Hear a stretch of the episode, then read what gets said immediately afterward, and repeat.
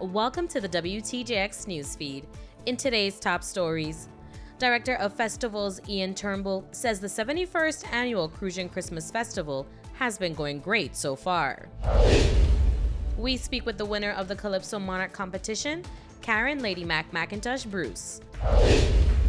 According to the Department of Labor, the workers' compensation rate sees a slight increase as we go into 2024. These stories and more on today's WTJX newsfeed. From the Virgin Islands Public Broadcasting System studios on St. Croix, this is the WTJX newsfeed with Marcelina Ventura Douglas. Welcome to the WTJX newsfeed, bringing you the latest news and updates throughout our community. This is what I'm talking about. Stew chicken, Crucian style, Crucian Festival 2024. Residents and visitors on St. Croix are continuing to enjoy the activities of the 71st annual Crucian Christmas Festival. Hundreds flocked to the town of Frederiksted yesterday for the annual food fair celebration and again early this morning for J'ouvert. Director of Festivals Ian Turnbull says this year's festivities have been going great. We've been, um, you know, really trying to push the envelope with, with, you know, not just the performances in the village, but also uh, with the whole entire package, the whole entire product.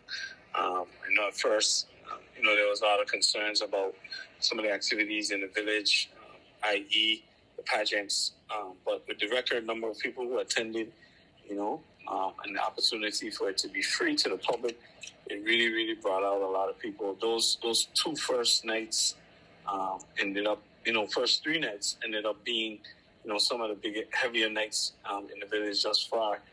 The end of festival is drawing near, and the children's parade starts tomorrow afternoon in the town of Frederiksted and will air on WTJX TV, Channel 12.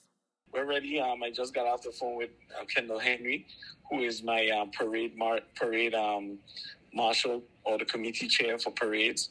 So he's ready. He's already, um, you know, started um, doing what he has to do. We've had, you know, I would say easily 100 meetings with VIPD so that we don't have bottlenecks at the end of the parade.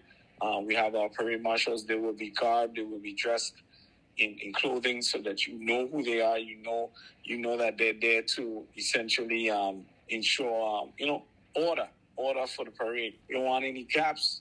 And on top of not wanting any gaps, we want people to have a good time. So we have some things in place to, to ensure those things, and we just want people to come out and have a safe time. But uh, also help us help you be able to build the product so that more people could come and their troops got bigger and people can make more money and the community can make more money on a whole. While there was a snag in the original lineup of activities with the cancellation of the Calypso Monarch competition, after disputes with Calypsonians being opposed to it being held in the village, Mr. Turnbull said the department is willing to hold discussions for the following festival year. That cultural component of Calypso Monarch you know, to be frank, it's it's losing itself, right? So what better way to make it gain traction again than to put it in a platform? It's only done once a year. So we want to eliminate that from being a once a year type of thing where it's only just carnival or festival. We want it to happen year round, but the only way to do that is to is to have um, inclusion, and inclusion means kids, young, younger, the younger generation of people being able to take part in it, seeing it. They're not going to pay for a ticket to go to a Calypso Monarch. So if it's in the village, then they're going to come and see it for free and gain knowledge and gain an understanding of the culture. So it's our way of building back the culture, building back these things that you know were past times. But you know, again, it just has to be a deeper conversation with with um, you know some of these different stakeholders so that they understand our vision and understanding that we're not working in a silo, but we're really working to to benefit everyone. Despite the December 27th cancellation in the festival village, St. Croix Calypsonians United held the annual Calypso Monarch competition on January 1st at the Island Center for the Performing Arts. Seasoned Calypsonian Karen Lady Mac McIntosh Bruce was crowned the 2024 winner. She credits her family legacy in helping her to achieve that goal. Well, my background began at hearing my grandmother singing in the house, Ethel McIntosh. Um, Mahogany Road is um, renamed in her honor for keeping the culture. She was a Cariso queen. Listening to her singing around the house, I, you know, picked up on that. I guess that's where I get my talent from. My dad, her son, Blinky from Blinky and the Roadmasters, he kept the culture alive with quelbe. He's been to Washington, D.C. He's been honored also. So this is something like close to my heart. Lady Mac captivated audiences with songs like Lend a Hand and Puppet Man. She says the inspiration for Lend a Hand was witnessing a shift in the culture. We see that we're losing our culture and the way that we are as a proud people. And so it takes the whole village. And her song Puppet Man, that seemingly confronts the governor and his administration, she says was inspired by her and her family's own personal difficulties.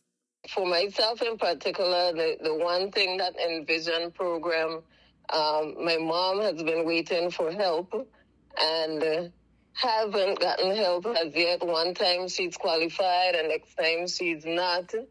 But um, it's more listening to the whole, the general public and their complaints about uh, their needs not being met.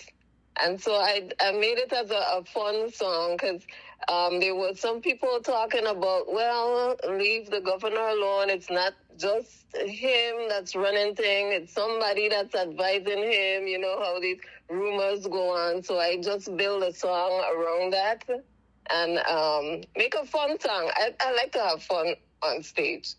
Let's now take a listen to an excerpt of her winning song, Puppet Man.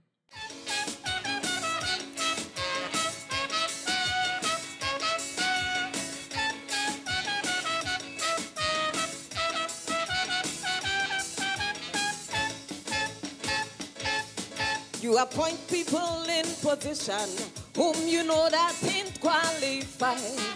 The whole island full of tension who pulling your strings and why you are weed smoke cannabis to forget all of our woes. Mr. Puppet Man, we ain't foolish. Tell me who the hell have you to? I want to know, Mr. Puppet Man. Do you like your strings? I want to know, Mr. Puppet Man, and the tangle web it's weaving, the administration in chaos. Lord have mercy on us. We in the VI don't have a governor. We have a puppet for a puppet master. The Department of Labor recently announced an increase in workers' compensation. The maximum benefit amount for disability income benefits has increased from $658 per week to $662 per week, which equates to about $132.40 per day. The new rate will affect all injuries that occurred on or about January 1st of this new year. For more information, contact the Workers' Compensation Administration Division at 340 773 1994 on St. Croix or 340 776 3700 on St. Thomas. You can also visit the department's website at vidol.gov or the department's Facebook page. In attempts to combat the growing population of unwanted animals in the territory, the St. Croix Animal Welfare Center is hosting a free four day spay and neuter event. Becca Hewson, the center's marketing and PR director, has the details. We partnered with an amazing um, nonprofit called Visiting Veterinarians International. They're kind of like a Doctors Without Borders for veterinarians. They travel around the world and they offer free spay neuter services. Um, we are in a five year agreement with them, and this is our second year. So we're this is round two for us. Um, they get in next week, and um, we are offering uh, from January 9th to January 12th free spay and neuter, free vaccinations, free microchipping, and free heartworm testing for the pets of St. Croix. And we are also offering it for uh, feral uh, cats and dogs. So if you have a feral cat colony near your house or you have some feral dogs in your neighborhood and you trap them, you can bring them to our event and we will spay and neuter them because only with the help of our community can we get control over our massive pet population problem here on St. Croix. You're listening to the WTJX newsfeed. The University of the Virgin Islands Board of Trustees will welcome two new appointees, both of who earned full support from senators during their confirmation hearing. Dr. Bert Petersen Jr. and Dr. Donna Christensen are awaiting the final sign off from the governor to make their new roles official. In the meantime, however, they both say they are preparing themselves to serve. Dr. Petersen said he was honored to be in the role, particularly as the university searches for a new president. The university is going through a transition right now, um, uh, looking for a new president, um, and with that will come a, uh, a lot of change um, internally and how the university is seen externally. Um, and this is why it becomes uh, such an important responsibility of the board because the board, um, a, a, board of trustees, is there to help guide and shepherd the new leader of the organization uh, through a, a transition like this. And all of the angst and you know other stuff that comes up with that both from faculty with staff the students and you know the the, the external stakeholders like the community uh, that comes along with that. So um, it's exciting and uh, it's at the same time you know it's a bit sobering you know what's ahead for us Dr. Petersen says he will play a role in helping to select the institution's new leadership. I'm obviously will be coming into the more final stages of that process, but I will have an opportunity to engage in the selection process, which is, you know, actively ongoing at this time. He says while many may feel because of his medical background that his focus would be on building the university's medical school, he says ensuring funding for the school, however, is just as important. I think with any institution of higher learning, particularly our HBCUs, historically black colleges and universities, um, the issue always comes down to money. Like it's all great, everything I said that I'm standing for, and I'm I'm going to be a, a you know one of the beacons, and I'm going to be safeguarding this. But you know what? It all requires money, and I think the thing that is always there for me as a board member. Um, our, one of our number one responsibilities is to safeguard and to make sure that we uh, maintain the fiduciary responsibility that we have to the longevity of the institution. Dr. Donna Christensen, who served as the Virgin Islands delegate to Congress from 1997 until 2015, is no stranger to the university. She shared that she's been preparing for this new position. I had a brief conversation with the chairperson yesterday. And um, so I have a lot to catch up on on what has actually been going on and what the plans are that are in place right now. But of course, the medical school is something that would be very important to me. Um, it's something that I have tangentially been involved in to, you know, as much as as, as I could be uh, on the outside. But um, I'm looking forward to being more involved in making sure that the medical school, or really what Dr. Hunt Caesar and I agree, should be a school of health sciences. She shared that from the candidates being considered, she's looking for the best one who has the experience. That they are creative, that they um, have some understanding of where the university is and where it should be. I mean, we're the only HBCU outside of the continental United States. I would expect them to be very sensitive to that and, and, and see that as a plus and want to expand upon what that can mean for the university. Following town hall events with the Department of Labor about unemployment insurance payroll variation tax methodology, the department shared that employers should be ready for the imminent implementation of a new tax system effective January 1st. From January 1st to March 31st, employers are required to remit taxes by April 30th of 2024 to avoid penalties and interest on their respective liabilities. The refined tax framework introduces three crucial components for employers' rates, such as a base contribution rate, solvency rate, and the tax rate factor, also known as the experience rate. By law, Commissioner Gary Molloy will disclose the total contribution rate for all Virgin Islands employers on or before January 31st. Individual experience rates will be communicated through notifications by mail or email. For more information, contact the Unemployment Insurance Division Tax Unit at 340 773 1994 on St. Croix or 340 776 3700 on St. Thomas.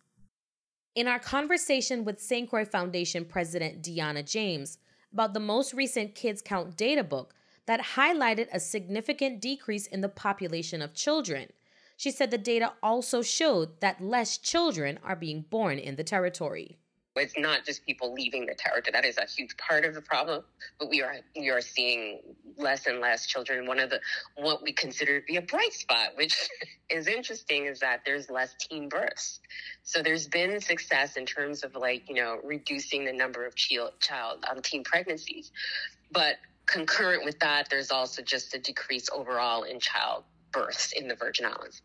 Ms. James said that low birth rates is not a problem unique to the territory, but it's an issue across the continental United States. I think it's just one of those things that we as a territory have to have a really deep, honest conversation. I think sometimes when the data comes out, whether it's Department of Education puts out their data, everybody focuses on the Department of Education and we don't look at the issue holistically that all of us have a role to play in how we address these issues. It's not one one single, you know, indicator, one single uh, stakeholder that's going to find the answer. And we all have to put our, our, you know, our thought leadership and our, you know, brain power together to figure out, you know, the path forward. You're listening to the WTJX newsfeed. The Department of Public Works is informing the community of upcoming road work on the Julian Jackson Drive East in St. Thomas. Starting Monday, January 8th, crews will be rehabilitating a segment of the roadway between 9 a.m. to 3 p.m. One lane closures traveling eastbound will be in effect, and motorists are asked to proceed cautiously while traversing the area. Residents on St. Thomas are being invited to go sailing. Bobby Brooks, director of the St. Thomas Sailing Center, has the details.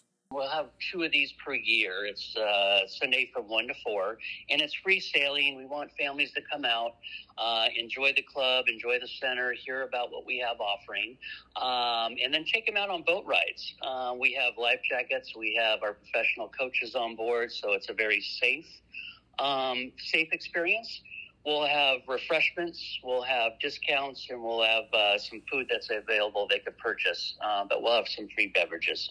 Mr. Brooks said it's their effort in expanding outreach in the community. We were adult sailing, but we are focusing now on the youth and actually trying to get more youth involved and families of local families here that are living here on the island out on the water and participating uh, with us. He says sailing is an activity for the entire family. With the families, you can be at any age with the family, um, but we start our sailing our kids at around age four or five. Um, and they, we actually put them in little boats, and we have people in the water swimming with them as they kind of kind of steer the boat around. It's not uh, not too evasive; it's pretty safe.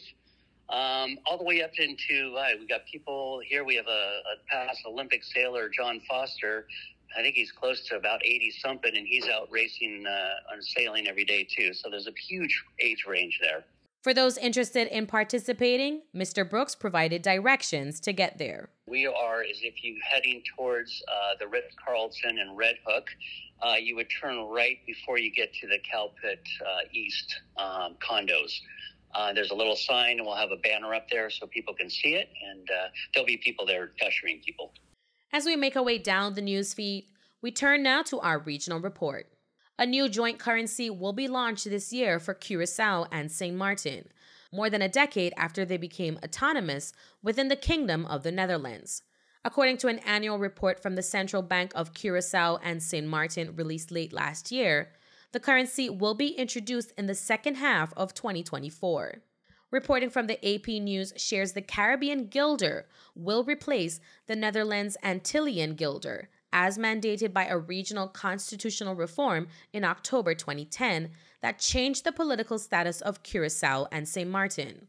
The two islands now have autonomy over internal affairs, but the King of the Netherlands remains head of state and oversees defense and foreign diplomacy. The new currency will contain improved security features and will circulate alongside the current currency for three months after its introduction. Residents on both islands will be able to exchange the current Netherlands Antillean guilder for the new currency for a period of 30 years at an equal rate. St. Vincent and the Grenadines is becoming a more dangerous place to live. That's according to the acting commissioner of police, Enville Williams, who shared that the country's police force reported record amount of crime in 2023. We have recorded in that period a record number of homicides and murders, most of which were committed with the use of fire. 52 murders and 3 homicides, a total of 55. During the year also, we've seen a slight increase in reported crime over the period 2022. In 23, we record, recorded a total of 4,133 criminal offenses as opposed to 4,070 in 2022, an increase of 1.5%.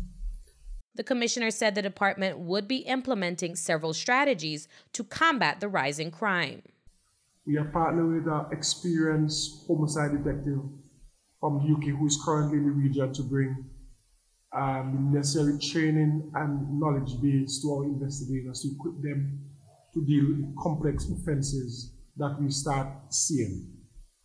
We are embarking as of May 1 of this year a 90 day period of firearm amnesty where we are asking persons in possession of illicit firearms and ammunition to turn them into the police without being prosecuted for them. There seems to be a blended forecast ahead for the territory. We're turning now to our weather forecast. Here's the latest look at the short term forecast for the Virgin Islands. I'm meteorologist Eric Weglars. It's a blend of sunshine and clouds this afternoon area wide. Scattered showers are also possible near sunset. Temperatures will hold in the upper 80s at St. Croix, winds from the southeast at 5 to 10 miles per hour. At St. Thomas and St. John, we'll also find highs in the middle to upper 80s, winds from the southeast at 5 to 10 miles per hour. Any showers taper off to partly cloudy skies tonight area wide, lows back in the low 70s at St. Croix, winds from the east southeast at 5 to 10 miles per hour at St. Thomas and St. John. Lows in the middle 70s, winds a bit stronger as high as 10 miles per hour overnight. Sunshine and clouds continue on Friday. There's the chance for a shower near sunset. Highs reach the middle 80s at St. Croix, winds from the east at 5 to 10 miles per hour.